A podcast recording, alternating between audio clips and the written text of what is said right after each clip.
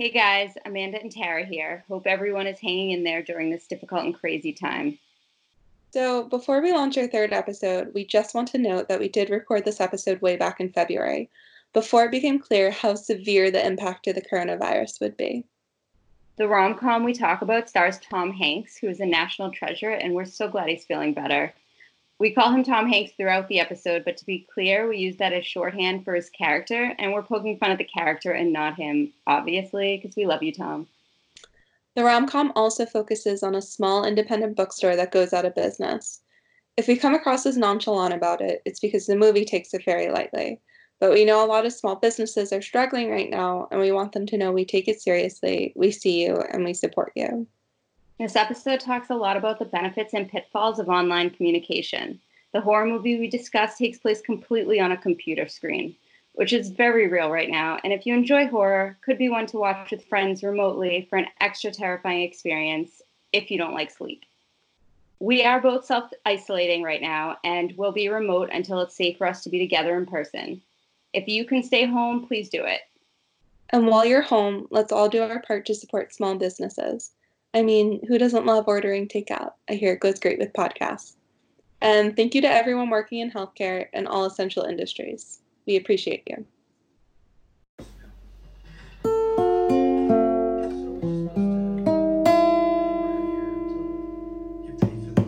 When having sex means definite death, it's happily ever slasher. When he says he's a good guy, it's probably a lie. It's happily ever slasher. The cabin in the woods has a four star rating, but the murder scene will be devastating.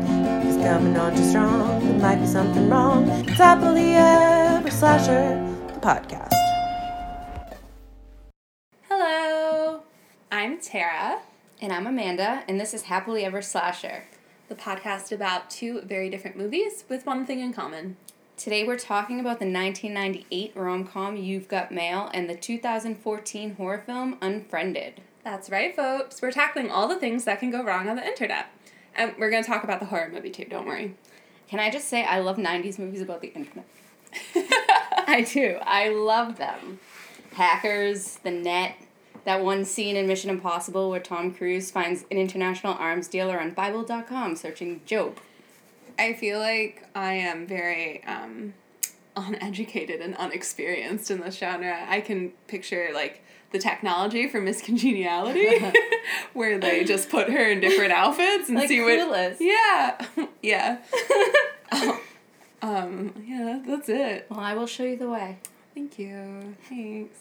I do like um, Willow on Buffy the Vampire Slayer. where She's like a badass witch, but also a computer scientist, and I think that's the greatest combo of all time. The episode where she gets stuck, or she dates a demon that is stuck in a computer. Haven't we all? that's what being ghosted is.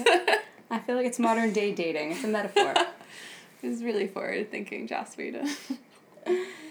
Um, so today we're talking about all things early internet, if you haven't guessed. yeah, and not so early internet too. Basically, just the internet.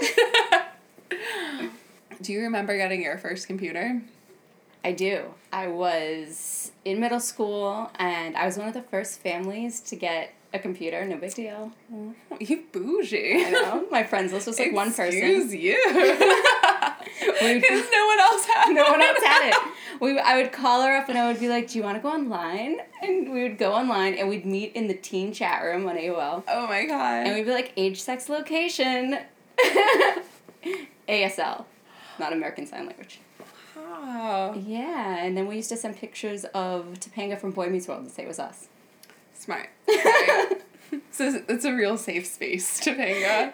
Yeah, I mean, she seemed like pretty yet believable. Yeah. What was your um, first screen name? I don't remember my exact first one. I had a couple. I had like my one that I used the longest was Mandelion One because my name is Amanda, and it was like Dandelion and Mandelion because people called me Mandy, like a just a few people. I love that. Yeah, but then everyone was like, Amanda, what's your screen name? Mendelian? And I was like, no. That's like that another Tom Hanks movie, that thing you do, where the the one hit wonders and they spell it O N E D E R S. Everyone's like the one hit Oneders. exactly. It was just like that. What about you? We had a computer when I was young. We did have one. I remember playing Zoombinis, and uh, there was some like math astronaut game. My sister and I were also really obsessed with Type to Learn, uh, which was a program you couldn't get unless you were at school. So one Christmas, we asked my grandma for it, and she registered herself as a school to buy Type to Learn for us. So somewhere there is the Grandma Barbara School for kids who want to learn how to type good and do other things good too. it was I want to go to there. it's one of the my best memories. I, I really peaked in those type to learn years. I've also I have like vivid memories of like going to my dad's office where he had a computer and going on the Bratz website to play games and it ah. taking like forever to load, but just being like so determined to play the Bratz website games. Yes. It's like a bubble bath, you could pop them. That was me with like Where in the World is Carmen Sandiego. I was uh-huh. obsessed. But yes, the computer was so slow. Also, as I got older, I was like obsessed. I had a computer in my room and I would just spend like seven hours a day sitting at it thinking I was some sort of hacker when in reality I was just like reading bootleg homemade websites about my favorite TV shows. We had two computers by the time I was in high school one downstairs for my parents and one upstairs for my sister and I to do our homework on. And when she went to college, my parents were like, You can have it in your room. And I, like, I thought I was the shit. Well, I was like, I'm gonna go on AIM and talk to boys, and no one's gonna see or mock me for turning red. it's gonna be great. The internet was fun It was it was fun for a while. until it wasn't.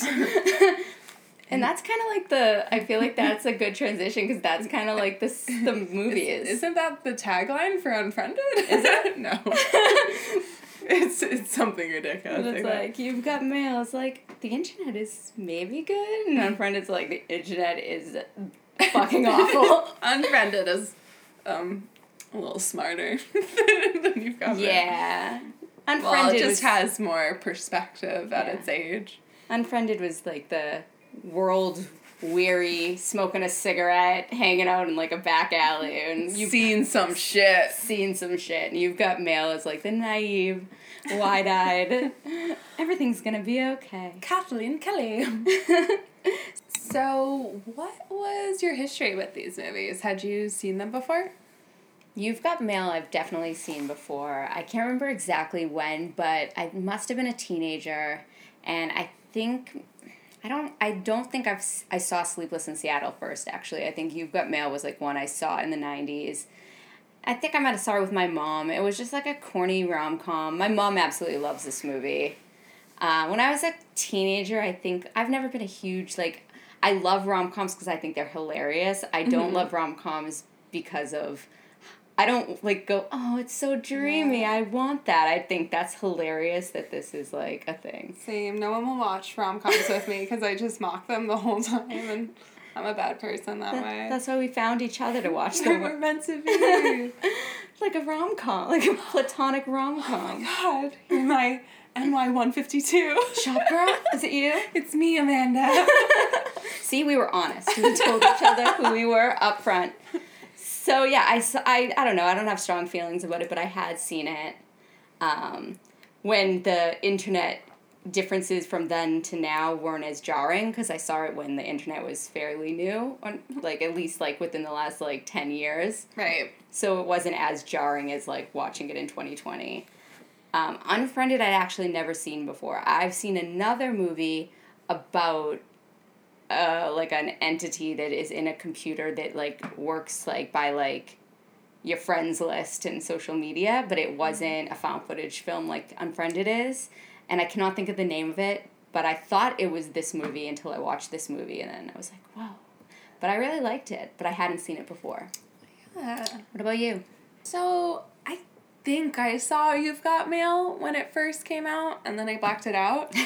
So move. I'm pretty sure I went on a cruise with my family the summer this came out, which I think is also the summer Titanic came out. And I really wanted to see that, but knowing that I was scared of everything and we were going on a cruise, my mom was wisely like, let's not watch this just yet. Smart Let's move. save it until after the trip. They were playing it on the boat.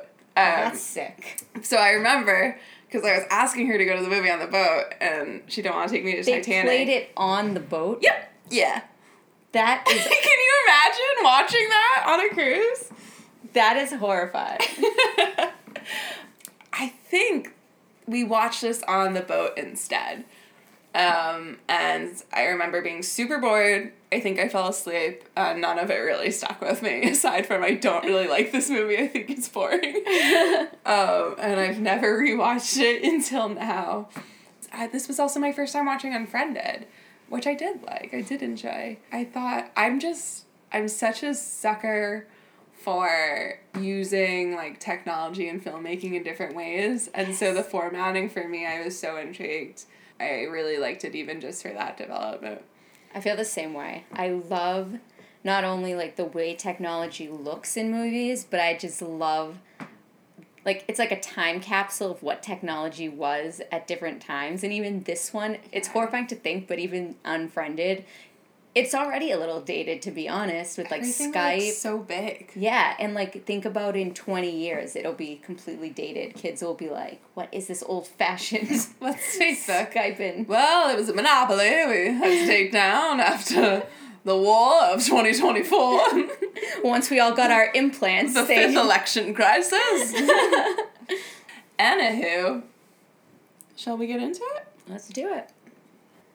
So the first movie we're talking about today is You've Got Mail, and it was released in 1998, directed and co-written by literal queen of the rom-com, Nora Ephron.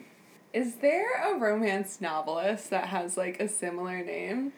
I've been know. confused on this my entire life because I thought my mom loved Nora Ephron books, and then I heard she was a director, and I it's not really important. Is she reading scripts? she could be reading the scripts. my mom's been a secret Hollywood producer my whole life, just watching me struggle trying to get into film. I want to do like an old timey. Can you do an old timey like Tara? You gotta read this. Tara, Tara, see here, come and get it while it's hot. That's how I'm gonna picture your mom forever now. So you know. I've given her so many different accents in the like three episodes we've done so far. I like keep people on their toes. That's how you gotta do it. So Nor Ephron directed and co-wrote this movie, and it reunites '90s rom-com royalty Meg Ryan and Tom Hanks. They were in another of Ephron's movies, uh, possibly the more famous, better movie, Sleepless in Seattle, which happened five years earlier. And basically, You've Got Mail is the OG online dating cautionary tale. It's about two New Yorkers who meet in an over 30s chat room and connect over their love of New York, cryptic prose, and emotional cheating before it was cool. Is emotional cheating cool? In 2020, it's it's having a moment. I feel like you don't think. I mean, it's not. Cool. I think it's prevalent. I don't know if it's cool. cool, ironically, Tara.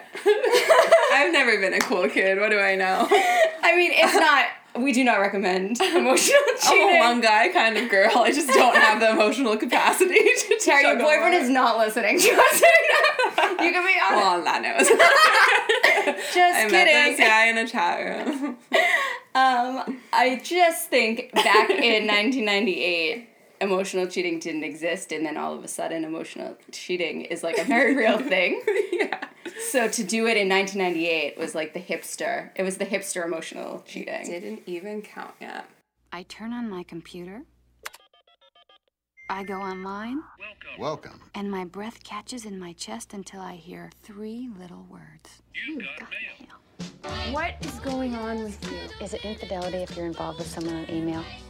This woman is the most adorable creature I've ever been in contact with. Have you had sex? Of course not. I don't even know her. No, mm, I mean cyber sex. No. Well, you know? Don't do it. 'Cause the minute you do, they lose all respect for you. In a city where everyone's looking for someone, Joe and Kathleen have discovered the best way to meet someone. Hi. Is to never meet at all. We just email. It's really nothing. I don't know his name or what he does. Look, look, look, look, look, look, Or where he lives exactly. What? He couldn't possibly be the rooftop killer. So You've Got Mail opens, and we meet Meg Ryan's ca- character named Kathleen Kelly and her neurotic boyfriend Frank. And basically, Frank is a writer who believes technology spells the end of Western civilization as we know it. Yeah, Frank is woke as fuck. Frank is before his time. Although he is a Republican. Is he? I think so. Yeah, he probably is. I think they all are. Yeah. Joe Fox, Tom Hanks definitely is. Oh yeah, because his like dad and grandpa make the joke about like those Upper West Side liberals. oh my god, they do. You're right. See, that's why their relationship is never going to work because Kathleen Kelly is definitely not a Republican. I she think. doesn't have any political stance. Oh, right. she, she's getting her nails done. Oh man.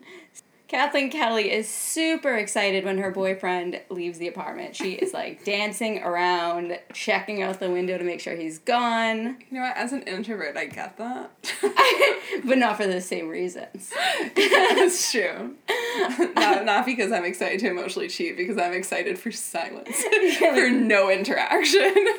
I just want to watch Netflix and drink coffee alone, please. But Kathleen wants to log on to the World Wide Web. And five minutes later, She gets online and she has a message from some cryptic man named NYC152. so original. So original. And why all the numbers? It's 1998. You could have just been NYC, probably. yeah, she got shop girl. So, NYC 152, spoiler alert, is Tom Hanks' character. Who would have thought it? I didn't see that coming. And basically, he's at his New York City apartment doing the exact same thing to his girlfriend, Parker Posey. Parker Posey, who's a national treasure and should be protected at all costs because I love Parker Posey. Definitely. So once these two crazy kids are rid of their balls and chains, they log into AOL, check their email. They have one message each because they don't have any other friends online. And None of their other friends are privileged enough to have computers. yeah. and they play it off all innocent. And maybe in 1998, the internet was like so new that it wasn't cheating yet. They're just talking. I mean, I feel like they knew. I do remember like being around the age this came out and there being headlines like meeting people online, like online relationships, it being like headline worthy that this could happen. Yeah, I mean, and it's not cheating if it's online in 1998. It's, it's kind of like Ludacris and zip codes. or area codes. I forget what song that was. They're having their little really kind of thirsty exchange. Intellectually thirsty. It is. Well, I don't know. She uses some innuendos that I'm like, slow down. You you don't you haven't even like Girl's desperate. So we eventually get some backstory, and Joe is the heir to a chain bookstore fortune, and they're popping open a Fox Book Superstore in the Upper West Side. Oh, the horror. It's so sad because like growing up, there was a Borders in the town I grew up in, and it was my favorite place. And when it closed because of developments online and Amazon, I was devastated. And like seeing it pop up and the way they're like, oh no, this huge bookstore. like, but I want to go to there. It looks nice. So many books. so many books. There's a cafe. Dave Chappelle's there. I mean, yeah.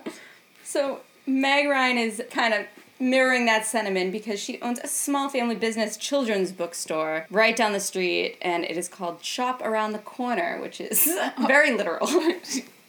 well, I, I guess that's also a reference to watching the credits. I feel like they lean very heavily on like this is a version of the movie Shop Around the Corner. Oh, okay. I, I totally missed that. I haven't seen Shop Around the Corner though, So. I so. haven't either. It was in the credits like five places though, like based on the screenplay for Shop Around the Corner. Oh, it is. Oh man. Okay, I didn't miss. I missed that uh, completely. Basically, neither of them care about their current partners to the point that when their friends ask about them, they don't even remember they exist. yeah. Or are disgusted at the mention that like the relationship could be progressing. Did you get engaged? Are you crazy?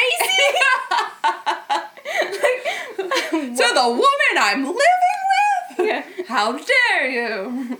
and they both do it like Yeah. separate of one another they're both doing the same thing. So meanwhile meg ryan's coworkers all know she's engaging in this illicit online torrid affair. And my favorite line is the one where they asked her if she's had cyber sex and the woman she works with is like don't do it. They won't respect you after. Oh. It's like I totally missed that. such a 90s joke like such a 90s joke Still applies today. So meanwhile, over at Fox Books, the Fox family is psyched about putting all these small businesses out of business. They're like finger guns, like excited. Like they're literally like celebrating putting businesses Oh yeah. and I'm just like waiting. I want the sequel where Amazon comes along and puts them out of business. The site around the corner. Who's laughing now, Joe Fox? yeah, so there's this like weird subplot where Joe's dad's engaged to a younger woman and he's had multiple marriages. They're playing them for laughs. He's got a young son. yeah, um the we're just an American family. Yeah. Oh gosh. Because Joe Fox is like a 40 year old man with like an 8 year old aunt and like a 6 year old brother. Yeah. And it's like a big, supposed to be a hoot. That's not my dad, that's my nephew. You know, I don't really think that he could be your nephew. No, no, no, it's true. Annabelle is my aunt. Isn't that right, Aunt Annabelle? Uh-huh. And Matt is Oh, wait, wait, wait. Let me guess. Are you his uncle? I'm his brother. Matt is my father's son. Annabelle is my grandfather's daughter. We are an American family. We meet those kids when Tom Hanks takes them for like a fun day out, and they end up at Shop Around the Corner, and it, there he meets Meg Ryan's character for the first time, and intentionally misleads her on who he is. Her whole thing later is like he just introduced himself as Joe. Like, what's it with like young people just using their first name? I, if someone introduced themselves to me with both their first and their last name, I would be alarmed. That would be pretty strange. but but she's assuming that that's the default. Although with a name like Joe Fox, like I have a lot of friends. If you have a two syllable full name, sometimes you are known by like your full name. He doesn't do it because it's casual. He purposely doesn't tell her who he is because he doesn't want her to know that he's the business that's gonna put her out. They keep chatting online. Meanwhile, neither of them know who the other one is still at this point. And it's typically emails, but then one time he sees, well, he doesn't see, he just guesses she might be online, so he messages Because her. he's memorized her schedule. I thought you'd be online right it's now. normal. It's fine. It's not stalking. It's not like today where we're always online. Like, "Oh, I thought you'd be online. Yeah, I'm online No all shit. the time. I've been online for six hours according to my phone. literally my job. So he instant messages her and she screams when it comes through, which I thought was hilarious. I do relate to expecting that though. Yeah, Because I can remember like my crushes IMing me and being like, oh my god, it's happened. like, what do I do the first time? Well, that must have been nice for you. One time. I remember just putting my away message on, like maybe they'll see it, they'll read it, and it's some like emo quote. An acrostic with their name. So he starts to say he's going to give her some business advice because he's a brilliant businessman. yeah. and I am groaning. Oh, the level of mansplaining. Oh my god, the groaning. So she is apparently not put off by this because it's 1998. Yeah, also, I'm sorry. I, her character is so unrealistic to me. She's supposed to be so smart, but is so naive. So naive. and, and she was like, she runs her own business in New York City and is supposed to like be this incredible, intelligent woman with great taste.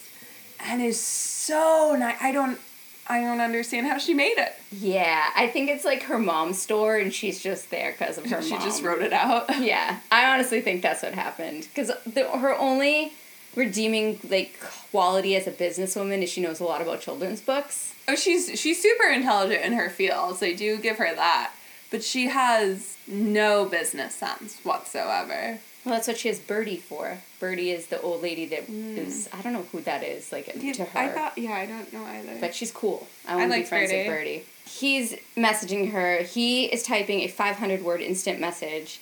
It is making me anxious. It is like dot dot dot paragraphs in one. Like he is like writing full sentences.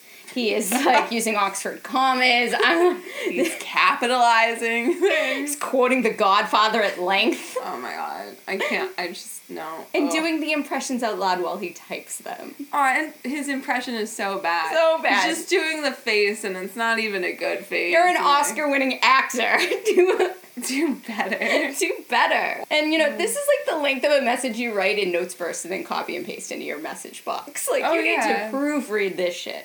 So his advice to her is basically go to war and do everything you can to like get your store back, which basically unbeknownst to him just means she's gonna like go at him. Yeah. Which good for her. Yeah. No, and she follows that advice. So Yeah. it's like, go girl. She rallies, she protests, she sends her boyfriend on television, she does a lot of shit to get her store to be saved. Meanwhile, they agree to meet in person. This is like about halfway through the movie, I would say. They're gonna meet each other IRL. Yeah, and she's gonna carry a book with a rose in it so he knows who she is. I was so cringeworthy. oh my god. Where did she even get one rose? Go to a florist and be like, can I have one single rose, please? I feel like only in New York City can you do that. That's probably true. So she goes to the coffee shop. He goes to the coffee shop. He's with Dave Chappelle because obviously ta you take your best friend when you're going to meet a girl for the first time. Dave Chappelle is massively underutilized in this movie. It's also the only time I've ever seen him be even remotely politically correct. yeah, I was thinking the exact same thing. He does sneak some kind of like more R-rated jokes in as much as Yeah. he can, but it's like let him be free. yeah. I mean, you've got Dave Chappelle in your movie. Use him. Yeah. But this is actually really funny, this scene, because he looks in and sees Kathleen Kelly sitting at the table, and he's like, You know what? She look. I mean, she almost has the same coloring as that Kathleen Kelly person. Kathleen Kelly of the Little Bookstore. Well, why not? You said you thought she was attractive. Absolutely, yes. Why not? Who cares about Kathleen Kelly? Well, if you don't like Kathleen Kelly, I can tell you right now, you ain't gonna like this girl. Why not? Because it is Kathleen Kelly. and he finds out it's her. Instead of going in, being a man, and dealing with it, mm-hmm. he stands her up. And even Dave Chappelle's like, So you're just gonna leave her waiting there? And he's like, Yep, without even thinking, Yes, I am gonna do that. That would have been bad. But what he does is even worse than that because he decides to go into the coffee shop as himself, as the person she knows, Yeah. and then proceed to just needle her about why she's alone. Yeah. he knows why she's alone. It's 10 minutes of just nagging Meg Ryan at her worst moment. which is like just unnecessary. Like what this poor woman just got stood up so she thinks and now you're just going to be mean to her for no reason. I think around this time, her Romanov family is also being murdered. I think this is still the worst thing to happen to her this year. I'm gonna take that out. That feels bad. And then as he's talking to her, he's not only lying to her now, like in this present moment, but now he's denying that he lied to her when he told when he didn't tell her his last name. He's saying that wasn't intentional. And when it clearly was. I mean, Yeah. it clearly was and she and he will not admit it. And it's like this man just cannot stop lying to her. That's what makes him a good businessman. So it makes him a man. No, I'm just kidding. Amen. what we no, I'm just kidding. We like men, and we hope some of you decide to listen to our podcast. Please, not only our friends, but he. So he's lying to her currently, and and like profusely. But then she kind of gives it back to him a little. Called If I really knew you, I know what I would find. Instead of a brain, a cash register. Instead of a heart, a bottom line. and all of a sudden he looks so wounded, and he's like, "Oh." Also, like what she said in comparison to the things he said to her, it was like, grow a spine, Tom Hanks. Like, a suit. Well, no, men like he can't handle it. It's his fragile. His he can fragile dish it, but he ego. can't take it. Definitely not. I feel like the whole premise of this movie is he is all like butthurt that she doesn't like him. Yeah. So lies to her for 55 minutes until the end because oh. she isn't like a mind reader. She's not She, gonna. She's not like the other girls. no, she's special. She calls him out. Meg Ryan ends up having to close the store. That I feel like that happens so abruptly. Yeah. She goes from being like, I'm fighting this to, well, okay, we're gonna close it. I was like, what? Did I skip like 10 minutes somewhere? What happened? they put way too much time watching Tom Hanks type an instant message, and they had to cut Doing the scene. Godfather Yeah. They had to cut the scene that transitioned into her closing the store. It's her Godfather impression. It's even worse. oh my god. Not to make matters worse, not only is she closing the store, but then her and Frank break up, which is sad. It is sad. But it's like kind of also they're in a movie theater and he and she's hinting that something is wrong and he immediately is like, "Oh no, I was to break up with you first. I'm to break up with you." Well, he does this weird thing where they're like clearly about to break up on the street, and then they're in the restaurant at the beginning of a meal.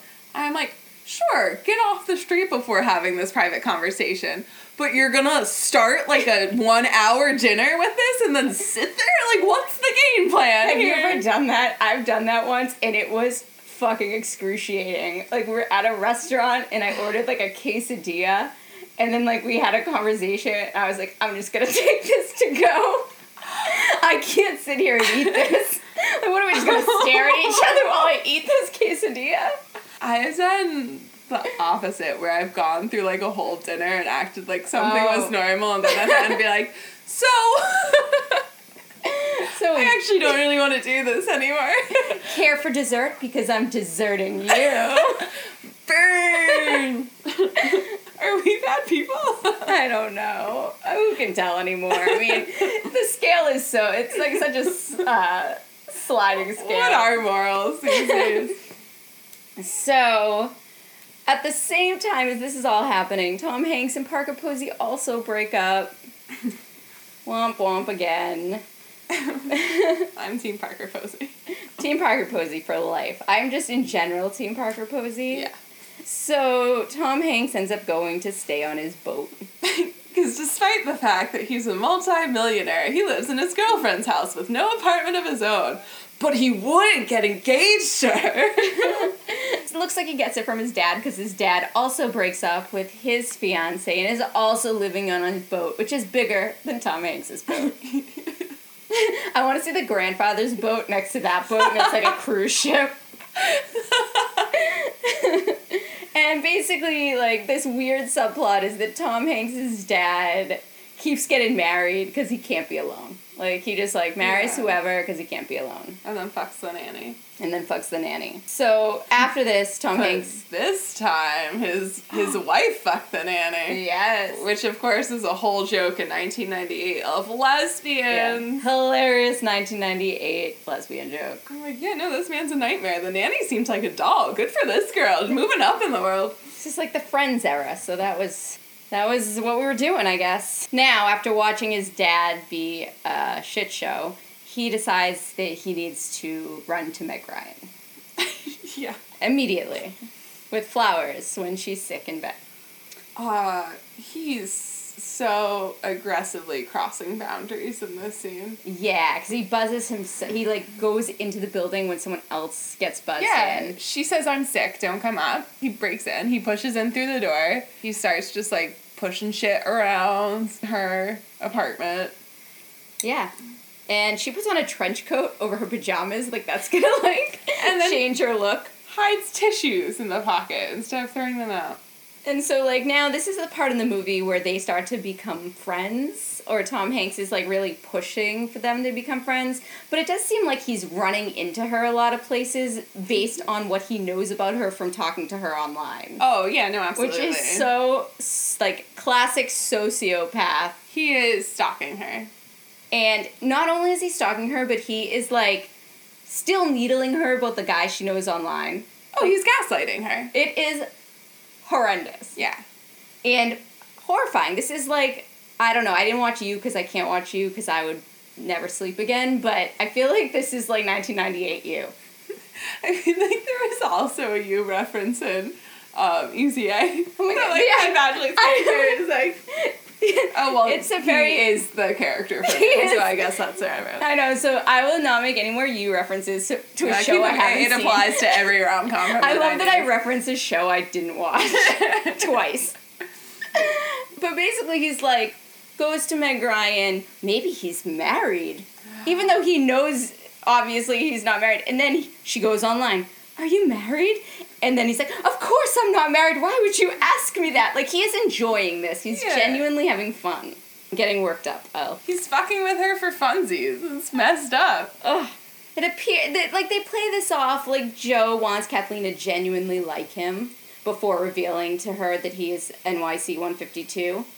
But like he's a grown man, just fucking own up to it. Mm-hmm. Like you don't need to play these games. If you have to lie this much to someone just for the possibility that you might break them down over time enough that they won't run away when asked to view you as a romantic interest, Yeah. give up. Like find someone new. right. You fucked that relationship up already. If you love it, let it go. and maybe it will never come back because you're a fucking idiot. But like he, so this scene is him. Like this scene, they're on the steps. She's gonna go meet NYC 152 at four, and he's saying goodbye to her as himself at this point. And he's like, If I hadn't been Fox Books, and you hadn't been the shop around the corner, and you and I had just well, met, I know. yeah, I would have asked for your number. And I wouldn't have been able to wait 24 hours before calling you up and saying, hey, how about, oh, how about some coffee or, you know, drinks or dinner or a movie for as long as we both shall live. He is basically begging her to like subliminally know what he's trying to tell her. Like he's like expects more from her than you could possibly expect from a human. But he is like butthurt that she doesn't that she doesn't like mysteriously magically have all these feelings for him when they have nothing but animosity to each towards each other for the entire movie. It sounded like you were gonna do a Godfather impression. I don't even know. You were like, eh. That's the whole impression. That's all I got. it was solid. It was solid. my my Marlon Brando is more of like I could have been a contender or Stella. Those are good as well. That's all I got. I'm sorry. so they, so she no, she doesn't pick up on his subtle, very subtle cues. She runs away from yeah, him. so she's like, I gotta go, um, and goes and meets NYC 152, who is Tom Hanks, obviously. His dog is running away when he comes around the corner. And she's having this romantic moment. He's like, Brinkley! Brinkley! Come here! Brinkley! and, and Brinkley's like, get me out of here! I've been trying to escape. This man's a monster. Call animal control. I need to be saved. so they unite, and it's basically like Meg Ryan in tears. I really thought she was crying at first because she was so upset it was him. I mean, maybe she was. And like she's like, I can't. I wanted it to be you. Really though, because Did you, didn't. You ran away from him like two hours ago when Yeah. he basically confessed that he loved you. So. Yeah, you clearly told Yeah. him that you thought he was trash for the whole entire movie. Which, in your defense, he is. Yeah, no, you you were you were on the right track. Listen to your intuition, girl. Stay with it. So, alternate take. Mm. He is in in another movie. He isn't NYC one five fifty two. He kills. he kills the guy that was NYC one fifty two. Steals his dog. yes. And they lived happily ever after. I feel like you know it really doesn't change the situation too much either way. Honestly, I feel like that would be a really good horror movie. Shall we write it? I think we should. I mean, it's mm-hmm. almost it's probably better than this horror movie that we I mean, like the You've Got male horror movie that we did watch. You've got murder. You've got male M A L E. or is that the porn version? I don't know. Yeah, that's the porn version. and on the note of illicit internet videos, say more. we have Unfriended, our second movie of the episode. Ooh. um, Unfriended is a 2014 supernatural horror film that builds on the found footage genre by playing out entirely on the desktop screen of a MacBook, with stories told through Skype video, chats, Facebook, and YouTube. It was directed by Levan Gabriadze and stars all actors in their mid 20s playing teenagers. Yay, Hollywood! Yay! It's every, Uh, every uh, movie. Yeah, unlike Easy A though, they actually really do look like teenagers. They I do. bought it. Yes, I would like their cream. Whatever Yeah. cream they use. Please send Yeah. me recommendations. Tom's cold cream. um, I do say so. This movie is really, really cool in the way it's shot. It's all on a desktop screen, and it's super effective. I actually I watched it on my laptop um, while prepping for this, and I found myself like going to click on windows that were hidden behind things. Oh, I love that. And getting so lost in it. I accidentally paused the movie like twenty times and rewound it that way. But yeah, it was so. I also I kept looking at the top to see notifications and time. It's it's really well done in that facet, and I, I think it's really cool. Oh, I wish I watched it on a laptop. I watched it on a TV, so I, I can definitely see how it would have been super cool on a laptop. It was really cool. It was also super freaky towards the end. Oh yeah, they should make a cut where there's like so in the movie there's five Skype windows. They should make a sixth win like may, maybe in the future a sixth window where you're in it. It's gonna break so many privacy rules, but I just know. like actually, I'm in though. I'm in. Worth it for the art, right? For the drama. So what is it? What happens in this movie? Let's uh, get Let's- into it. Let's listen to the trailer.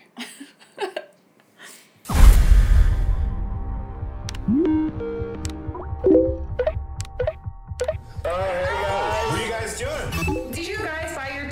two weeks ago like I asked you? No. Which seats are better, balcony or orchestra? Hey, Mitch, who's your buddy? Who is that? I just tried to hang up on him. Can we get rid of this person?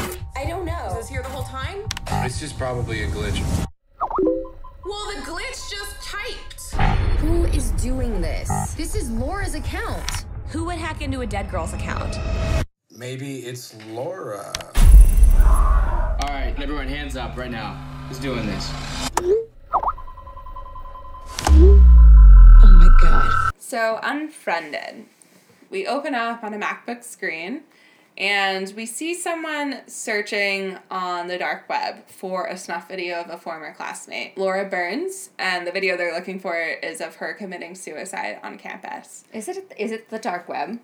I think I think it is because it's some site that's linking to like this is the video that hasn't been taken down and like snuff film like that's illegal. So whatever's hosting that and linking to it, I have to. It's probably not the dark dark web, but it's not. it's the gray web. it's the gray area web. it's not anywhere a teenage girl should be. So after watching the the suicide video, the user then searches for a video on YouTube called Laura Barnes Kill Yourself. And we see a YouTube video of Laura getting drunk, she's passed out, and she's defecated herself. And there are a whole bunch of comments on it. So we, we come to understand that this is the video that led to the suicide. This is really dark. This movie was really dark. It's a shocking intro. It really dives you in. Yeah, because they introduce- show the snuff film, like they Yeah. show the snuff film with no warning on the screen. I guess that's what you signed up for with a horror movie, but you are not expecting to watch that. They give you a little bit of a warning because you Oh, can right. read the blurb before the video pops up, but it that's the first thing you see. And I, I the tone of the movie is not established enough to be like, oh yeah, no, she's we're she's definitely gonna kill herself, so I should like look away or I shouldn't. Right, that's how they get you. They have the warning like you would see on a YouTube or whatever or a dark web website. I don't know. I've never been on the dark web. Me neither. but they show the warning, but you can't click it. Like I can't click out of it because Yeah. I'm just watching the movie. So it's like you're kind of along for the ride, even though you know it's coming. That's that's like one of the things that was so stressful about this was like even like having this on my computer. I was like, I don't want this on my like my computer. Because you're Um, watching it on a computer, and Yeah. you, so it looked like it was your window. it feels horrible. So the video is interrupted by someone called Mitch calling him, and the user answers it. And so our main character is revealed to us, and her name is Blair. And she's a really pretty 25 year old actress playing a teenager. The thing that bothers me. So we find out through this conversation that it's the anniversary of Laura's suicide. But Mitch and Blair aren't too bothered by this. They're flirting. Blair tells Mitch she wants to lose her virginity on prom night. He's rock hard. He's trying to get her to take her clothes off. yeah, she's showing her feet, her He's- legs. He's threatening her with a knife. Was that a yeah, knife? yeah. But they're interrupted in their flirting by somehow all their friends, all three of them, which are Jess, Ken, and Adam, are somehow admitted into their call.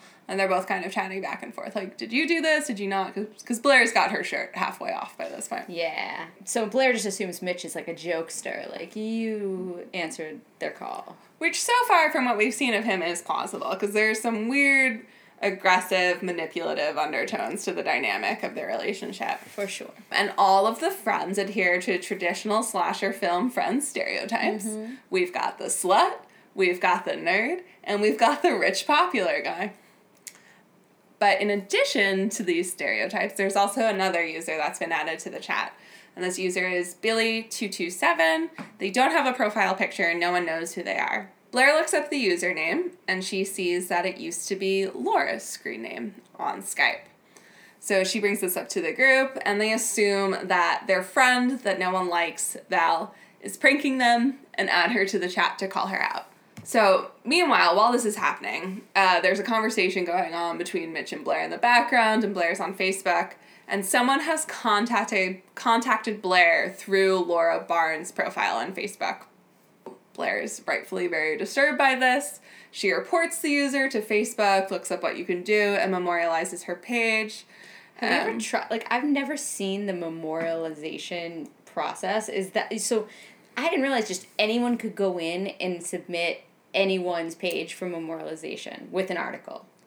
I don't think it's as simple and instantaneous as they make it out Yeah, to be. it seems like it was like just a stranger could just go and just start. I mean, I don't know why you would do that for kicks, but like find people online and just memorialize their pages. I think anyone, I think any friend can go and report it, but I do think you Oh. have to provide evidence. Okay, and you have to be their Facebook friend, probably. And, and I do think that there's like a process of Facebook checking it out. It's not like you hit memorialize and, and it becomes, but I don't know because again, I've, I've never done it and I've never really seen it done. Yeah. Um, but I do think there's a little more to that process. They make it look so easy. Just like two clicks. Um, So she's talking to Mitch in the background, and it, it seems like he's also getting messages from from Laura. He's not sure it's a joke, and he sends Blair a link to a page about supernatural internet hauntings and possessions.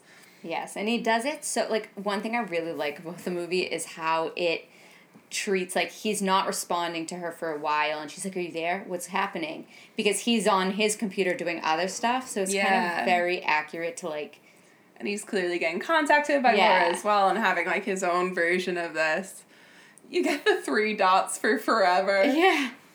so much anxiety. So real for a, for a horror movie about a supernatural internet ghost, it is very realistic. They really do nail the portrayal of technology super well. Right, and the fact that this whole movie takes place on a desktop, just using things you would find online, is it's so smart. It's so smart, and it, you the story doesn't lose anything because you It, get it only gains something from it. very wise. I'm not I've taken a few film classes in my in my life. Don't be intimidated. Blair reads this. There's a note of if this happens to you, don't respond. And she begins to suspect that maybe this isn't a prank. Laura's spirit might be possessing the user on the computer. Now, immediately you have these five kids in these in these Skype chats, and they see this. I mean, I I don't know, and may obviously this is a fictional horror movie, but I feel like at this point they could have closed the computers and ran away really fast. Well, they do.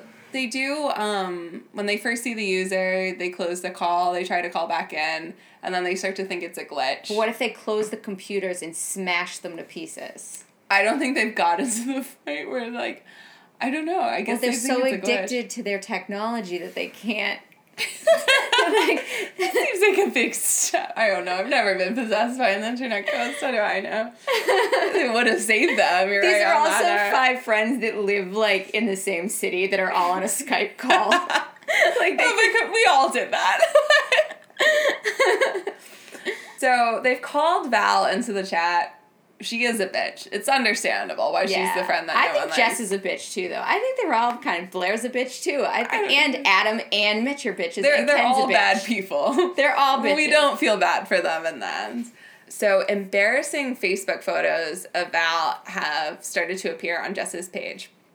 Jess says she didn't put them up and she removes them, but the minute she does, they instantly appear on Adam's account. So Val's freaking out. She calls 911 to report that she's being harassed and she leaves the chat. Dramatic redhead moment. Yeah, she's out. So meanwhile, within the Skype, the the friends that are still on receive a photo of Val and Laura's messages from before Laura's suicide, in which Val is encouraging Laura to go ahead and kill herself. She posts. Oh, did she post that to the page? Oh yeah, I think she. I think it does get posted to Facebook. Because then everyone's commenting like, like "How Val, you're such a Yeah. horrible person. Val reappears on the video, but she's catatonic and she's sitting next to a bottle of bleach. I feel like it's like a frozen, like the screen's frozen. It's really unclear whether it's frozen or whether she's um, spaced out. I think she's spaced out. Okay. Because I think there is subtle movement in Okay. parts of the frame. I didn't couldn't really tell because then when it comes It back and really she hard. falls, They- I'm like, did it just like come back into focus? I don't know. they definitely play with that aspect here and throughout of like, is it frozen? Like, what's the happening? glitchy screens were actually really good for when horror. they put it over the Warner Brothers in the beginning. Oh, I love I that. want it out like immediately. I love when I'm I'm a sucker for when they fuck with like pro- uh like company logos in the beginning of movies. I love Same. it. My favorite of all time is Spider Man into, into the Spider Verse. I still haven't watched it. Oh my god! Just for the intro, you should because they glitched the logo in a really cool. From a graphics Oh. perspective, you would love it. I love the way they do it in it. Oh. I, I don't know why that, that one stuck with me. But so so she does collapse. And by this point, the police arrive and the group overhears the police calling in codes and they start looking them up. They realize that the police are calling in a code that indicates that Val has committed suicide.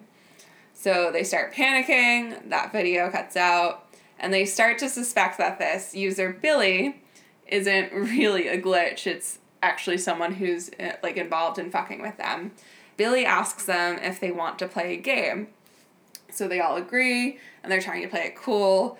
Ken agrees and he says, Yeah, yeah, we're gonna play a game. I'm sending everyone a game right now. Everyone download the game and we'll get started playing. But what he's really sending them is antivirus software, which they download and all start running, and it removes the chat from their computers, which temporarily works. They're, they're all able, able to get back into the chat and Billy's not there. I thought Um, that scene was really cool. I thought so too. Yeah, I liked like them all working. I mean, I guess this is one of the rare parts where they're all working together because they're at each other's throats for most of the movie. Yeah. And this part, they were kind of like on the same team. Yeah.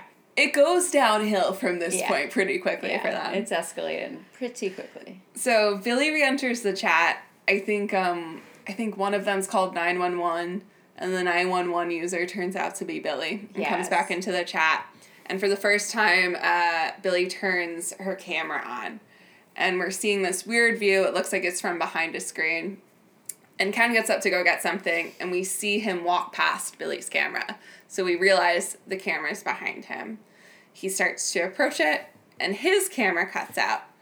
And then all of a sudden, we start getting glimpses of him, and he's killing himself by first sticking his hand into a blender Oh. and then slitting his throat on it. When did he get a blender? Where was he? No, he does. He he brings the blender. He's showing juice or something in the beginning. Oh. He has something he's made in the blender. Okay. See, never keep a, a blender in your. Where he was he in a bedroom? I forget. He looks like he's in a basement. Oh, okay. He might have been not in a bedroom, but still, why do you have a blender? He seems like a basement guy to me. I love when they're like when stuff starts to escalate and they all start to go a little crazy and you got Adam chugging alcohol. I think Ken's got an electronic cigarette. He's like puffing on and it's like they're all like losing their minds. I do have to say the deaths in this movie are very creative. Very creative. Yeah. The straightener down the throat. Yeah. No, Spoiler alert. No, no but yeah, Ah. that um, that was horrifying to think about. Yeah. I can't. oh, yeah. Anyway. Anyway, so he kills himself with a blender, and then Billy then starts forcing the game to play, uh, forcing the group to play a game of Never Have I Ever. Whoever loses the game is gonna die. So everyone puts five fingers up. She starts this countdown. Originally, it's Billy asking the questions, mm-hmm. but then she she's kind of setting things up so they all turn against each other. Eventually, Adam and Mitch start putting questions out to target each other, and it becomes very clear that Blair, who claimed she was a virgin, oh, has slept with Adam while she was dating Mitch, and Laura so kindly provides video evidence of this encounter Now, to the group. Did Adam, do you think, video it, or is this kind of like some mystical video that the ghost manages to just produce? I hadn't thought about that.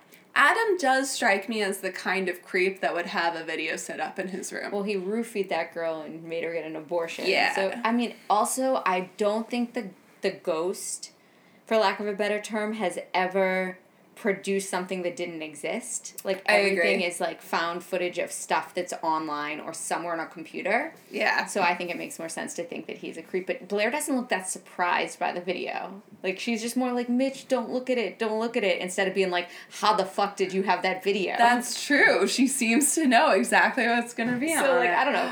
I they don't- I- made a they made a consensual sex tape, or maybe he had been using it to blackmail her. Because he does, I don't know. That sounds like him. Yeah, it's classic Adam. Am I right?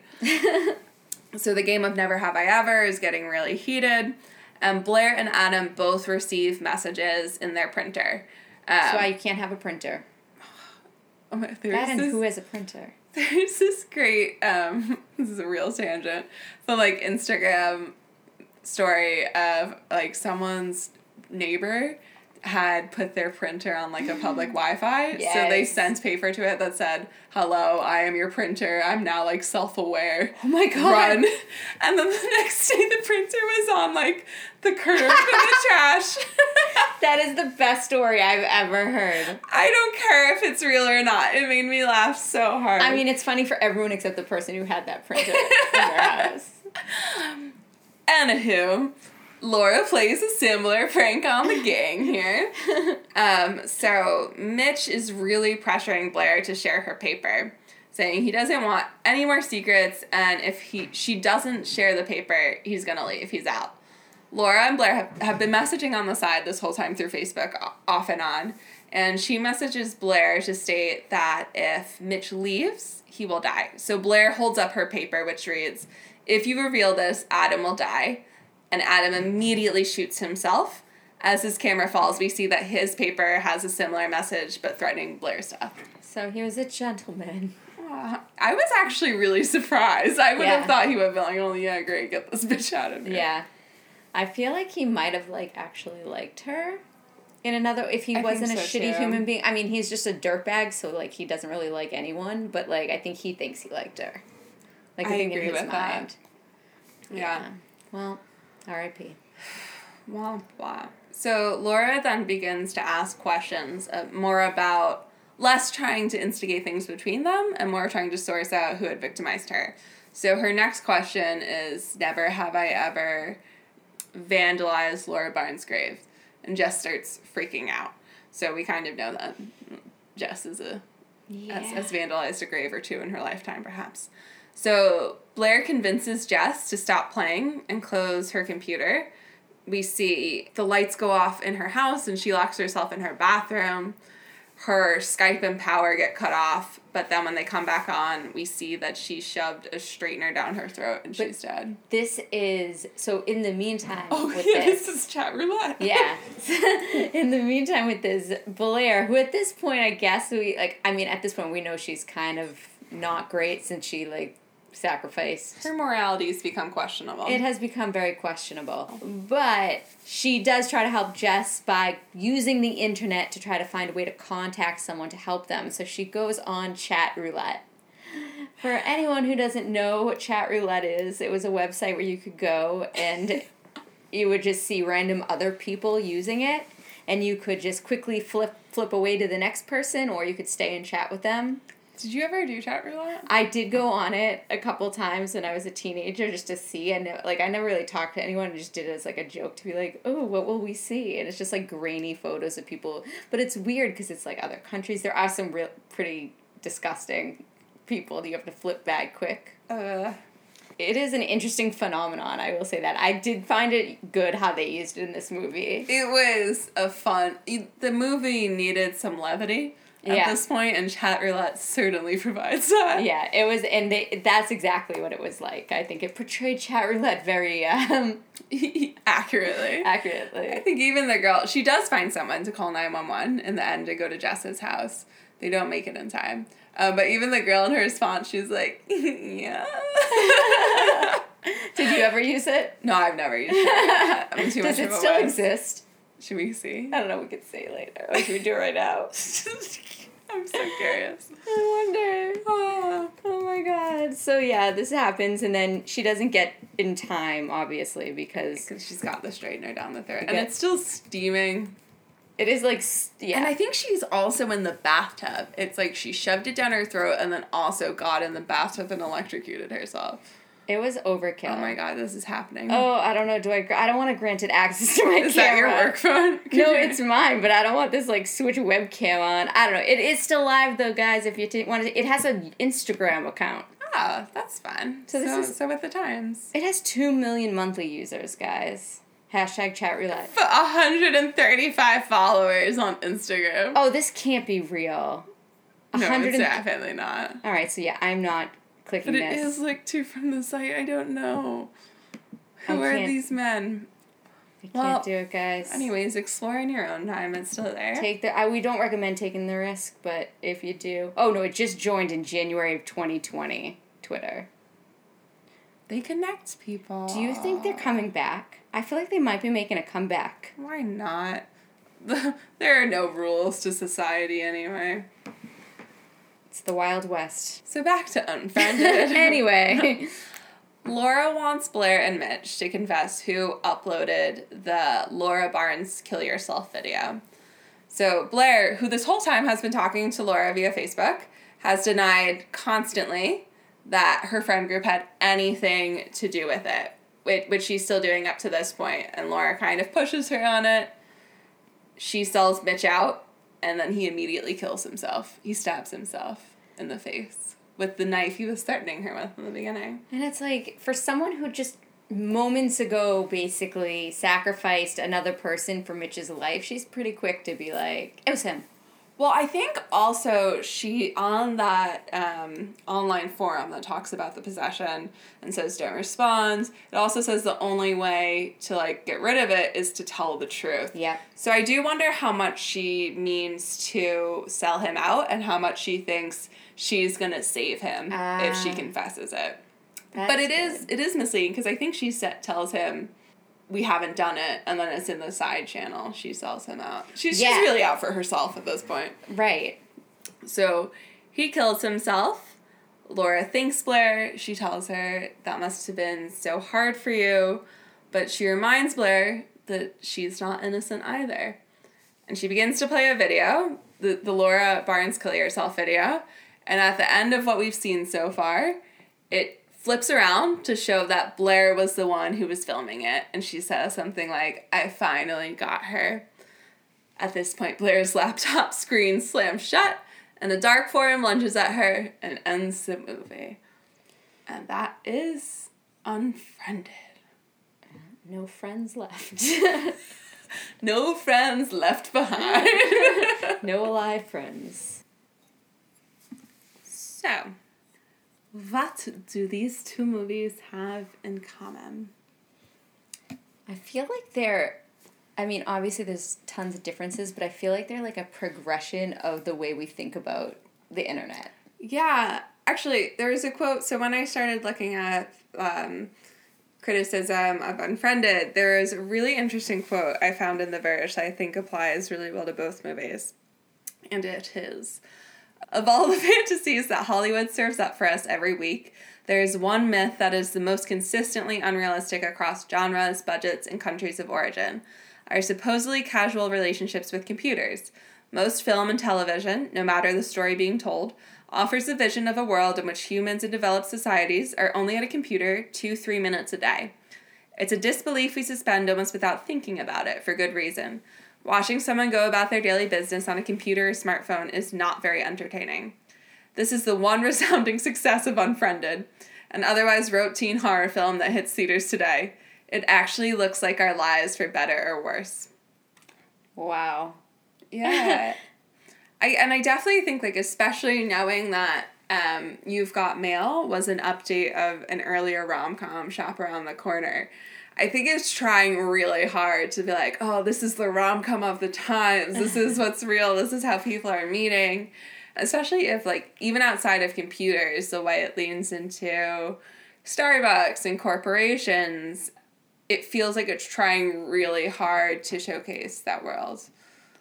Yeah. I mean, I think with Unfriended, you were like we're in it was 2014 when this when that came out and Mhm. it is oh you're in the you're literally in the internet Yeah. for the entire movie and that's even you know still today obviously but in 1998 it's like AOL was new and it's like what is this unknown thing and it still felt like very like supplementary to our lives at that time so like at that time it was maybe maybe still more than two to three minutes honestly Yeah. but you were online less you It went online Took two to three minutes to sign on. yeah. Well, gotta get off. I spent my two to three minutes. Well, when AOL first came on, you only had like five hours a month. Like that was like the f original AOL plan was like, you installed it, you got five free hours a month, and then you had to pay by like the minute or something. So like, it's e- crazy. Yeah, even when she goes and uh, Meg Ryan, Kathleen goes into her shop and she's talking to the shop girl and boy there, they're asking, is it George? I think it's George. Yeah, the friend Steve Zahn. But they they're like, are you online? Like it's not even some a point where like you could assume everyone is. It's like, is this something you've tried yet? It was like a new like counterculture. Like, oh, are you online? But it's funny because it's like you went online. Like now we're just Yeah. online all the time. But I remember like asking people that too growing up. Like, do you have a screen name? Whereas now it's what's your email? Like everyone has one. Now it's like, what's your name? I'll find you. like, oh yeah. Oh. give me some basic details about you, and I can find you on the internet. Initials, birthday, and social security number, just to get started. But like at the time, it was like people just thought it was some fad. Like 1998, it's like, what is this thing? Like, is this gonna catch on? Like, I don't, you know, Yeah. this is just a passing phase. Well, I think it's it's really interesting to note in the period of just like 15 years how much the tone and perspective on technology and what it can offer could change because in You've Got Mail, they're so optimistic about what it has to offer. And Greg Kinnear's character, Frank, who's who's the one who's kind of calling out what has technology done for us? Do you think this machine is your friend? Is meant to look like paranoid. Like what do they call him? A kook? Yeah. The, the, the kook at the Daily News or He writes whatever? for the Observer. Oh, He's the like, Observer. Yeah, he's supposed to be like the the paranoid Yeah. conspiracy theorist. Whereas now, like, all of the news is dominated by like we're hackers, like interfering in politics. Like they that would have been laughable at this period in time. Yeah, no, he's making the most sense in this entire movie. He's sure. the hero of the story from today's age. he's make he you know po- politics aside greg kinnear is making some good points in this movie his his skepticism is is justified for sure and i think also you know the movies not necessarily saying that having these big cop- corporations like fox books is great but it's not really villainizing them either it certainly comes around to it in the end and we're supposed to like tom hanks even though he could put this small business out of business and greg kinnear and Parker Posey, I think, even are kind of fighting for for for small business, and they they're supposed to come across paranoid. yeah well it's like all these so you have you know small child bookstore owner who's like passionate about books you have parker posey who's like a literary agent or an editor of some kind is she an agent i think she's an agent I think she's an editor. agent or editor. She works in the book business. You got uh, Greg Kinnear. He's a Frank. writer. Frank. It's the only character we call by his character name. Frank, who's a writer, and Tom Hanks, who owns the Fox Book Superstore. So the only one who's kind of not in the literary world is like this like big business bookstore where the person who works in the child's book department doesn't even know anything about the shoe books. How could you not Right, know about the shoe books? That and that person is Chris Messina. It's still my favorite Easter egg. I honestly don't even think I realized it was Chris Messina. Christmasina is one of those faces where he just blends in and you don't realize until you realize. He's like a magic eye picture. I don't think I. W- I think I don't think I would have picked up on it except for the fact that. So we went to see Birds of Prey, which So Chris, good. Chris Messina has a leading role in. And then I went home from watching that and finished You've Got Mail. And 10 minutes into starting it up again is that scene. And I was like, it's Chris Messina. It's baby Chris Messina. Get away from him, children. He's not a good man. well, I'm, su- I'm sure in real life he is. His character in Birds of Prey is not great. He's, He's a villain. less slimy. Like as an actor, I feel like his resume must say like less slimy Jeremy Piven. He's. I feel like he's got like a a pretty good range because I've seen him play some. Like he played creepy well in Birds of Prey. Definitely, yeah. He Uh, but then I've also seen him in like the Mindy Project. I feel like he's overall a good guy, but he's got like some slimy points. And then in Away We Go, he's this like real stand up dad, good character who's there for his wife who can never get pregnant and adopts all these kids. And it's believable in every single one of those versions. Yeah. I mean, I feel like he can play bad guy, good guy, but it always it never it, it doesn't feel slimy to me. Like even in Birds of Prey, he was a bad guy, but he didn't feel slimy, he just felt evil. He felt disturbed. Yeah, disturbed, like dark. Yeah. But he didn't feel like slimy. Ewan McGregor felt a little slimy. Was it the suits? he felt a lot slimy. It was the fa- the peeling off of the faces, I think, that really got me. Yeah, that, that could be it. Um, anyway, we won't spoil Birds of Prey. It's that great. Go see it. Support female filmmakers. Girl power. Where were we? Corporations. Corporations in Meg Ryan in 1998. that hair. Such Meg Ryan hair. Yeah, but but I, I think it definitely is very optimistic about the promise of technology and forward progress, which in current times, a lot of what they are glamorizing, big business, the internet, are now things that are publicly suspect and, and disliked and, and things that people think it's in their interest to try to work against and dismantle. Um, and especially even jumping ahead 15 years to when you go from, oh my god, I met a guy in a chat room, how fun, to someone being bullied on the internet to the point where they take their own life, which, although Unfriended is fictionalized, is a real life scenario that's happened. Yeah, I mean, if you look Yeah. on like Internet Movie Database or other like you know summaries of this movie that you'll see online, a lot of people do say it's based on a couple of real life similar bullying cases, which I don't I don't like that. And Tara mentioned that she noticed that it wasn't; it was completely fictional. Well, that they they put a very big disclaimer at the end of. I mean, every fiction movie has it of like any resemblance to people or events is a coincidence. They stated on it for a really long time and put it at the beginning of the credits and centered it. But I again, only that read that mean as that "Don't sue us." When yeah, do see so that, I- it's like well, to- "Don't sue yeah, us." so- it's so- not you. that that doesn't mean they didn't take inspiration from anywhere. It just means they're trying to distance themselves from it. Yeah, which I really don't like because this is a horror movie and Yeah. like let's not attach it to a real life tragedy.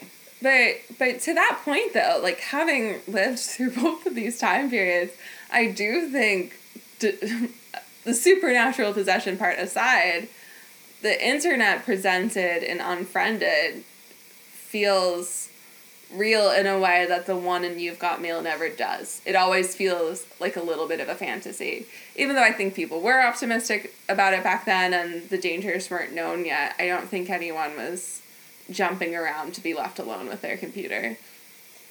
Yeah, I definitely think you're right. I get in my head because I like want to be sensitive to suicide. I don't know, like Well, yeah, and I, I think that's one thing.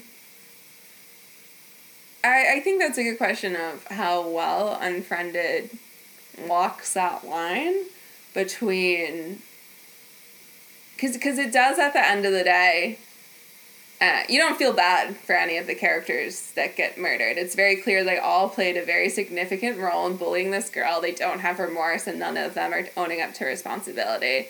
So in that way, I do feel like it's not making light of it and making a point, but then again, um, it's not a super serious movie. That's the thing that I think gets me and I struggle with is it's it is a very serious topic. It's not a very serious movie and kind of ra- like making sense of those two things at the same time is kind of conflicting in my brain because at one point it is kind of like a it, the movie has kind of some elements of it that are definitely just like playing for the scares, playing for Mhm. like um, and- but it is a super serious thing, so it's kind of trying to like ra- uh, make sense of those two things at the same time. Yeah.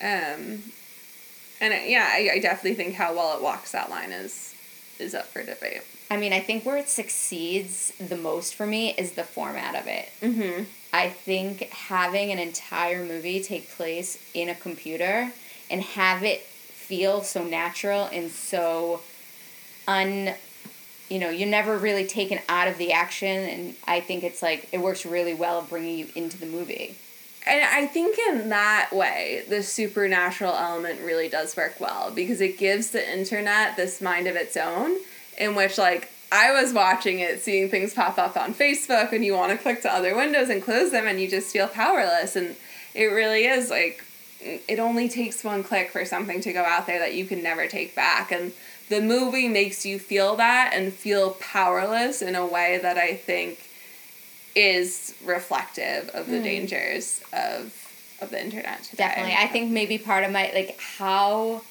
unapologetic these dirtbags in the movie were like how Mhm. they were never and i guess that pros and cons towards the you know how this works in the movie but it's you know they are not redeemable at all like none of the characters not even the final girl especially not the final girl Yeah.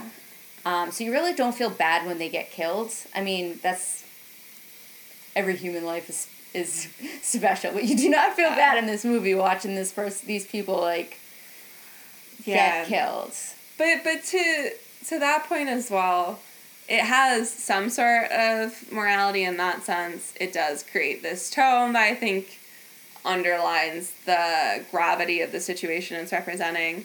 But I couldn't tell you one big moral lesson from this movie or point it's trying to make other than playing with this format and with this concept. Right, because it's saying don't bully, but it's not saying don't bully because it's wrong. It's saying don't bully because a demon might possess your computer and right. fuck with you. And so much more of the movie seems to focus on how can we have these visually shocking deaths as opposed to driving in that message. Um, that it doesn't feel like the focus. Right, and it is about they they're all at each other's throats. It, the, it's more about the relationships between these five characters than it really is with the relationship between any of these characters and Laura. I mean, I guess Blair and Laura's relationship is is kind of like addressed a little bit.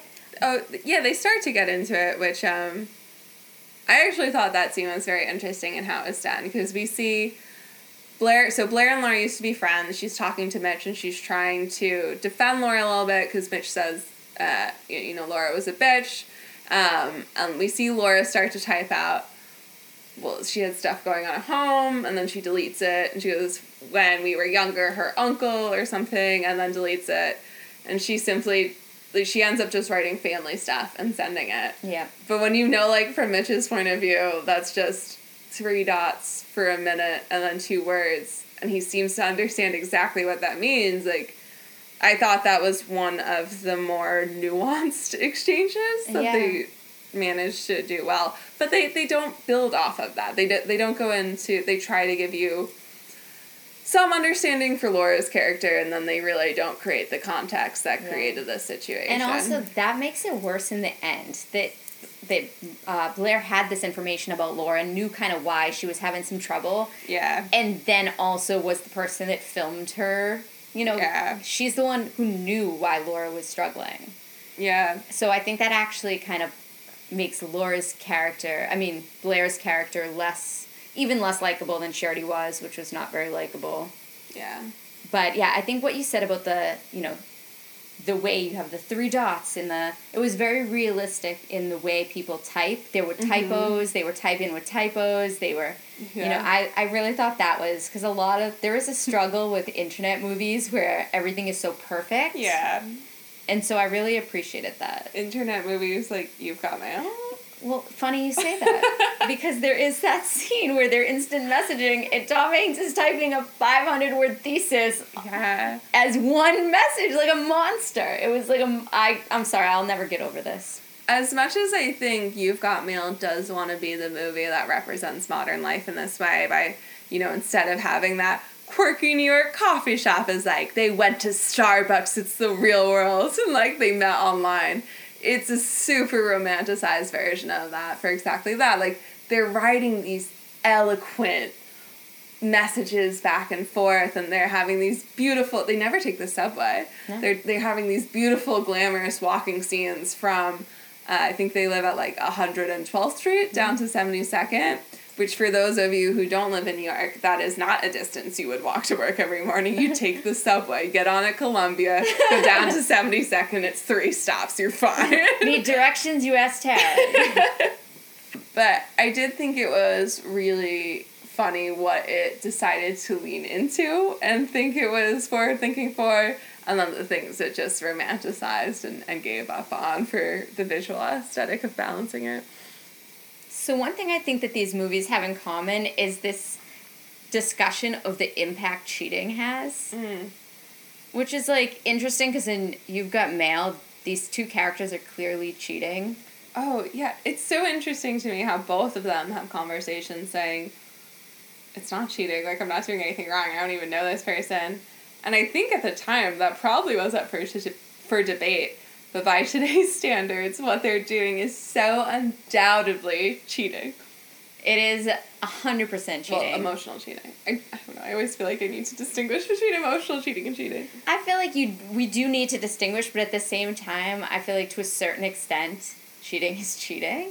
Yeah. I mean, like I don't. I think there is a difference between the you know bringing the physical into it, but at the end of the day, if you're invested in another person, to, the point where when someone asks you if you're in love, you only answer in response to that person and literally forget about the man you're living with. Yeah, that's a red flag. Yeah. And so you have these two. It's a rom com too, so it's supposed to be like super romantic, and it's like no, these are two super seedy, sketchy individuals carrying on an illicit online affair. But okay, I I think in general that's one thing that like is prevalent in rom coms of like the 80s and 90s is that people who are in relationships with partners who are deemed to be unworthy their cheating is somehow excused and we're supposed to feel bad for them and feel like they're escaping something. Whereas today i do think there's generally more nuance in those situations where it's kind of like no matter how poor of a fit your current relationship is, you, you just you owe it to them. Like like get out of that relationship then before yeah. like like just don't be in it. well, also it's like the characters that they're with are not like reprehensible characters. Maybe they're not a Yeah. good fit for them, but they're fine people. I mean, like you have Frank, who's you know a little quirky. He has his quirks. So then you have, you know, Parker Posey, who's a little bit, you know, she's she's a, like a knows what she wants, which is like a positive thing, unless you're someone like Tom Hanks who needs to be the one who's, you know, I'm a expert businessman. Yeah. I this movie played today would definitely Greg Kinnear would be the hero and I think Parker Posey would be too. Like she's this very like blunt, ambitious woman who knows what she wants and why does she have to adhere to these feminine standards that Meg Ryan, Meg Ryan does? Right. And I think we should get a sequel to You've Got Mail where Frank and I'd so much rather watch this movie. Frank and Parker Po- I don't remember Parker Posey's character's name. I don't either. Frank and Parker Posey's character fall in love and live happily ever after. They have their moment at the party. They do, and I want to see like the continuation of that. Yeah. I, I did appreciate um It could be called Re colon You've Got Mail. forward. yes. My boyfriend. Sorry. Um, I did appreciate though the to I mean the breakup scene was weird from what we've discussed before with like starting dinner with Yeah. the breakup. But I do kind of appreciate the fact that they had like both of them like, I don't love you. Oh my god, I don't love you either. And it wasn't this like horrendous thing that neither of them felt that way. They were both just kind of and then like we tried it, it didn't work, and like let's move on. Yeah. It reminded me of um I know you don't like this movie, but Someone Great, I thought it was really interesting how they contrasted Brittany Snow's breakup with um like what's the main character? I forget her name. She's so good. Because I didn't like this movie. But but the, the so like the main character's breakup is devastating and it's more like they they fallen apart over time, but they had this like real connection and she's falling apart. And then you have Brittany Snow's character and her boyfriend, they're both just kind of like, You're not happy I'm not happy. Yeah. like, okay, let's not do this anymore and it's not a Actually, thing. Brittany, the friend, I really liked Brittany Snow, and I really liked the other friend in something great too. Someone great too. Yeah, It had its it had its moments that I liked. I just didn't like it overall. But but I did appreciate to go back to You've Got Mail that nuance and like she's not necessarily falling apart from the breakup and it's like the mutuality showing like different ways a relationship can happen and fall apart. Definitely, but she could have done it before she cheated. And she uh, both of them Both of knew them they were not happy in those Right. relationships and shouldn't have waited to fall in love with someone else to have made that move. Right. And like so they're cheating and then you have an uh, unfriended scenario where Remember that other movie we're talking about? Full to full toaster comparison. that was a good segue though, right? it was really good. so in Unfriended, you have Blair who's cheating on Mitch with Adam, and it's kind of exposed by uh, Laura slash Billy, and you know there was video involved, and there's all these things, and she's you know apologetic, and she's telling you know him don't watch the video, and you kind of like get this whole like she's clearly has lied to him all this time. I do really find your point interesting of like she seems to know about the video.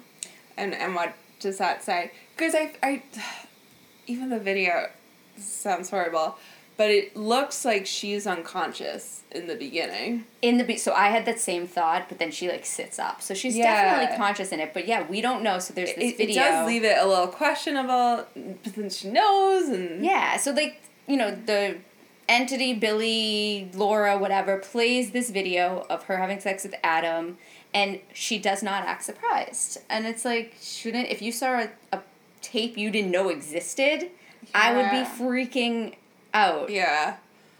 She's I- very and this is one of those things where I'm like, do we give the movie credit for writing it that way, or is it just not well written? It's a toss up, but it works. Whatever it was, I guess, was kind of like, oh. I mean, I guess like because they're already freaking out. So if she was also freaking out about the video too, I don't, I don't think it would have like there would have been too much things she's freaking out about. But it would have, because I feel like the whole point of that game and that scene is to start turning them all against each other. So if Laura is playing a sex tape that Adam made that Blair didn't know about, that absolutely meets that goal. So it, it would have been in line with that and kind of fit in. But also, But- if she did know, she would have been the dirtbag we come to know her as someone who Mhm. not only cheated on her boyfriend but let the other guy film it. I don't know. I mean, I think either way, the movie eventually exposes her and everyone else as being shitty people. Yeah. But what makes someone like I mean, there's no excuse for cheating. The video doesn't make it any worse. It's just already bad. I do think um out of all the cheating scenarios, she is the one who is most conscious that what she's done is cheating. Because as apparent to us currently, as it is that uh, both Kathleen and Joe were cheating, I do think that their characters were not clear on that. Yeah, which I almost think We also so then another big difference is in You've Got Mail the characters are in their thirties and in Unfriended the characters are supposed to be in like seniors in high school. Right. So you would expect more from the thirty something year olds. You would think. I mean, I don't know, but you would expect them to kind of be like, oh, I have feelings for someone else, and I'm to have a little bit more of emotional intelligence. Yeah. Yeah. Especially like pre-internet society where you had to talk to people and people Ooh, actually had ew. like emotional intelligence. talk to people. Social Ooh. skill. Ew, gross. Mm. And I, yeah, I lo- I haven't skyped in so long, but I do like how they have like the like the video goes in and out and it's like Yeah. buffering and it's just shitty and you're like it makes you so much more afraid because you can't really see and it distorts their faces and their faces look all fucked up and you're like oh my god And it gets more and more as it as it goes on Yeah. too. Yeah, it, it is definitely interesting that like um, cheating is one of the core themes that the the movies were focusing on, where the general connection is the internet. hmm. do you think that's a coincidence or do you think Oh, absolutely not. Because I, I think it's hard to make a movie about internet and communication where identity and your online identity versus your public ident- or personal identity, um, like what you want people to see versus who you are, isn't a theme as well. And that just lends itself to cheating and lying. It's interesting that in You've Got Mail, the cheating occurs on the internet. and in Mm. Unfriended, the cheating occurs in real life but is ex- exposed on the internet. So it's kind of like cheating plays, the internet plays a different role in the two cheating experiences. Yeah, that's really true. Be- because to, to that point as well, I think in Joe and Kathleen's mind, at least, and there's a little bit of an argument for this, but I think their conversation does start out like kind of pen pally and curious. And it crosses the line before they meet in person, but the time it really crosses the line is like when she's trying to meet him in person while still being in a relationship and he's going as well. Um, so yeah, the line crossing does happen offline as well. I mean, a line is crossed in both movies. Physical cheating is worse, but both 30 year olds who know should know better cheating is probably also worse. Yeah. I don't know. They're both pretty bad. And it's like I think I don't want to say one's worse than the other. I mean, within the context of these movies, I think Blair's physical cheating is more manipulative. But I think like in the bigger picture of relationships, it's so much to do with like their like their emotional intelligence and the fact that they are thirty does make a difference. Um, and also the fact that like they're living with them and, and have gotten to this point in the relationship and And like honestly, like so cheating's a problem, but another huge problem that is maybe the biggest similarity of the two movies is how much of huge dirty liars all these people are in both movies. Um, I'm thinking mostly of Tom Hanks. oh my god. Like, sure, all the characters in Unfriended are really awful human beings. Mm-hmm. But fucking Tom Hanks, this is a romantic comedy and you are acting like a goddamn monster. Yeah, this is very much similar to like the Valentine 16 candles type situation where like we're supposed to think this is funny. We're supposed to like him and empathize with him. Uh, Yeah. he purposely deceives her for half the movie. He finds out that she's shop girl maybe like halfway through, and then for the second half of the movie, just fucks with her about it. You know, purposely deceiving her, using the information he has about her to his advantage. So, taking the information he's learned online and Mhm. using it in his human, con- like, relationship with her in real life. I mean, even just like the bare bones of that situation. Someone online whose identity you don't know learns the trust they gain to know personal information about you and then uses that to develop a relationship with you in real life that you wouldn't have wanted otherwise. That's a crime scene. it's for sure a catfish. is also Yeah. a crime scene, and like I think what makes it even worse in the in the way it's used in a rom com is they make it seem like he's doing it to like he's he's buying his time not telling her who he is because he wants her to like him for him. And he wants her to you know why doesn't she like me? Like and I think that's I, I think part of it too is that like he sees her reaction upon seeing when when they are when she is trying to meet up with um NYC 152 for the first time with her book and her rose and he comes in and he sees her reaction to him is so disappointed that like I don't think it's just about liking him for him.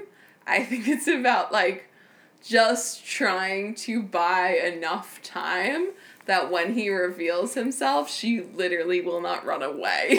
that's actually that's a good point too. it's, it's like not even like does she like me? It's like can I keep her in the same room long enough? But do so saying that, do you think that when he goes to see her in person, sh- he doesn't want to go because he sees it's her, and then he goes in? Do you think at that point he's like, I want her to eventually like me, or at that point is he like, ew, Kathleen Kelly's got cooties, gross? I think I think he he's definitely interested in her at that point, and I think he goes in. I don't think he goes in just to fuck with her. I think his flirting style is negging, so he does fuck with her. But but I don't think his intention is just to make her feel bad. I think he is going in trying to like gauge her interest on like how does she respond if I show up and um maybe I can come in and win the day if she thinks she's been stood up and I save her and it goes horribly wrong because he's an asshole and his flirting style is negging. But um, I, I don't I don't think he's just trying to mess with Oh, you're such a romantic. I didn't know. I've never been accused of that before. Because like I honestly thought he did not. Because like when Dave Chappelle's like, if you don't like Kathleen Kelly, you're not gonna like this girl, and it's her, and he's like, ew, Kathleen Kathleen Kelly is vile or whatever. I don't know. But, but She's we- a pill, whatever that is. But we do know that like he's interested in her because that's the whole reason he lies in the first place is he's clearly attracted to her when he first goes into the Ah. shop. I thought it was just self preservation. I just didn't think he wanted to deal with her like giving him shit at that minute. No, I read it like he had a low key crush on her the I whole think time. that's probably how it was meant to be read. To be That's how. Nora meant it. yeah, I, I think you're right because otherwise, the way I'm reading it is not a movie anyone would want to watch. that is a horror movie. It is just like Tom Hanks being a creep, and then her being like, So, eh. so many of this movie is in hindsight are creepy though. so true. But like, you know, the lying is like horrible. Like even if even Yeah. if his end goal is you know is like he has the best intentions, his you know methods is pretty unforgivable for me, and I think that's similar to unfriended basically Mhm. the whole the whole gist of unfriended is just like that website for internet ghosts tells Mhm. you like telling the truth will set you free or whatever it's like the lie that really gets them And I, I think that's one interesting thing uh, Unfriended plays with is that we we trust Blair more in the beginning. We lose trust in her as we go through. So I think I don't know about you, but I did think she was telling the truth and confessing to things as it went on.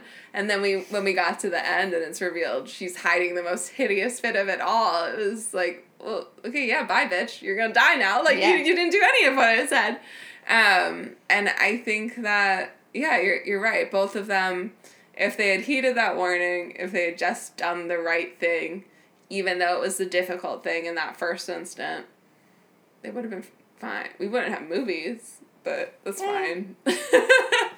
but so like did it did it turn out fine for i mean supposedly it turned out okay for tom hanks and meg ryan right like they ended up together This is like the Disney movie argument where it's like they should all have moms, but if they had moms, none of these plots would happen. Be solved immediately. That's so true. Oh. Little Mermaid, if she had a mom, no plot. Like we're fine. You're right. So, what do you think happens to Meg Ryan and Tom Hanks after this? After the I think ending? he nags her and gaslights her her entire life, and they live happily. Well, they live ever after.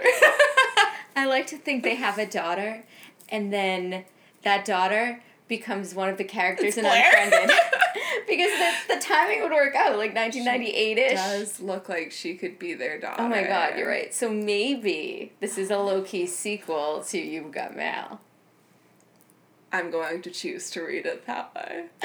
and like the internet comes back to haunt them like the the place where they met becomes like the demise of their child They're divorced, and the internet spun into this negative spiral where it's Ah. gonna hurt anyone who goes on it because Meg Ryan and Tom Hanks couldn't make it work.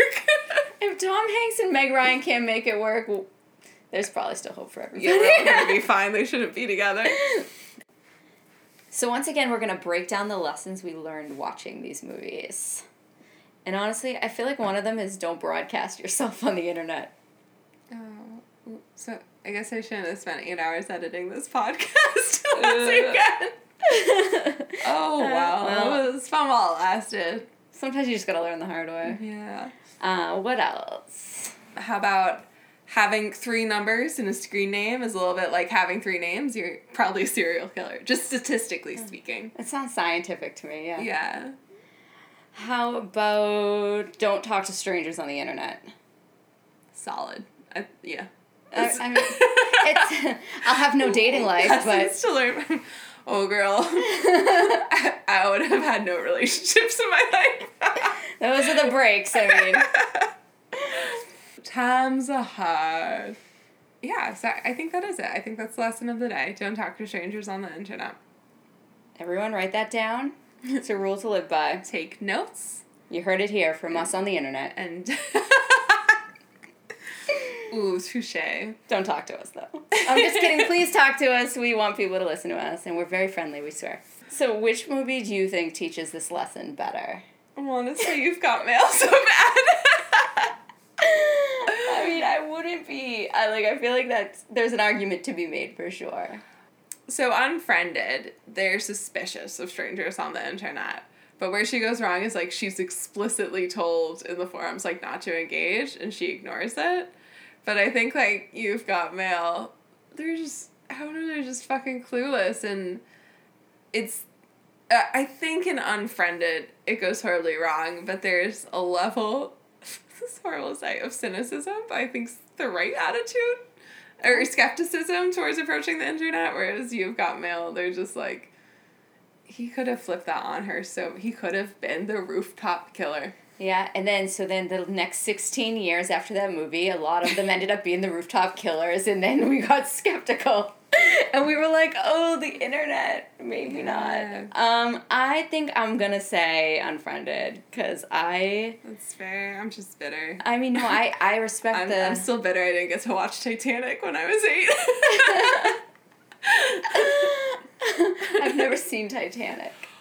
Are you fucking kidding me? I've never seen Titanic, and it came out when I was like at peak age that like my friends were fucking obsessed with Titanic. I have a best friend who's seen Titanic like maybe like six times in the movie theater. Amanda, I am shooketh. I am shooketh to my core that this needs to be the next pairing we do somehow. You have to watch Titanic. All right, fine. I definitely will watch it for this podcast and this podcast only. Titanic and a Poseidon adventure. It's happening. my god. Oh man. Um I'm in. Let's do it. Uh which so like overall which movie do you think you enjoyed watching more? Unfriended, hands down. Yeah. I I have to agree with you there for sure. That it was just a good movie. I liked watching it. You've Got Mail is so long. It took me two nights to watch. Seriously, you've got mail. What are you doing? You're not a Star Wars movie. Like I don't understand why you need to be two hours long. It's not Harry Potter. um, yeah, but Unfriended, it's, you know, for all the problems it has with its plot, its messaging, it's fun to watch. And it's quick, it takes you through, it builds quickly. And I think that's almost its benefit. You don't think things are going to happen so fast. And it's just, it's, it's a fun time. It's yeah. It's only like a hundred and twenty something minutes, and it Oh, it's, it's less than that. Sorry, it's one hour and twenty something minutes. Yeah. Every time I see like one colon I- yeah. numbers, I just like read it had like to like ingrain it into my mind after watching too many like long movies I didn't want to be a part of. Like do the math, I not what you think it is. I see three numbers, and just like a serial killer with three numbers, I'm like, must be it. and yeah, I agree. Definitely, Unfriended was the better movie. Yeah. Um, which movie did you think was more feminist? Unfriended. No, I don't know. That's hard. I want to say Unfriended so quickly because I don't think You've Got Mail was a feminist movie at all. No. But Unfriended for 2014 wasn't very feminist either. Like I I don't think in 2014 having a movie where the three female leads, not counting Laura who was the ghost, like the other three female leads were like basically at each other's throats the whole time. Mm-hmm. But so are the guys. So s- That's to true. Unfriended's credit, I don't think it treats the guys any better than it treats the girls. That's a good. That's a solid point. Um, I will say about Unfriended, I do think that the female characters in the movie have more of an impact on the plot than the female characters in You've Got Mail. I think Kathleen is very influenced by what Joe wants her to do. And when she's fighting Joe, very influenced, well, still by what Joe wants her to do. Yeah, yeah. and also by Frank. I don't think she makes a ton of decisions on her own. No, I impacts definitely- the plot. And in that way, I think Yeah. Unfriended probably has an edge. Because Yeah. it's Blair and Laura that are mainly impacting the plot.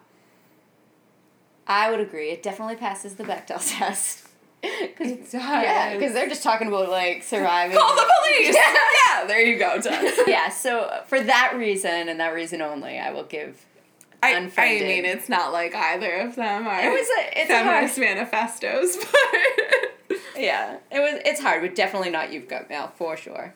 yeah, that's about it for this episode. If you enjoyed listening to us, please rate and review the show wherever you get podcasts. Or we'll possess your computer and share your deepest, darkest secrets. Just kidding. Until next time, I'm Amanda. And I'm Tara. And remember, all is fair in love. And gore. Goodbye. Bye.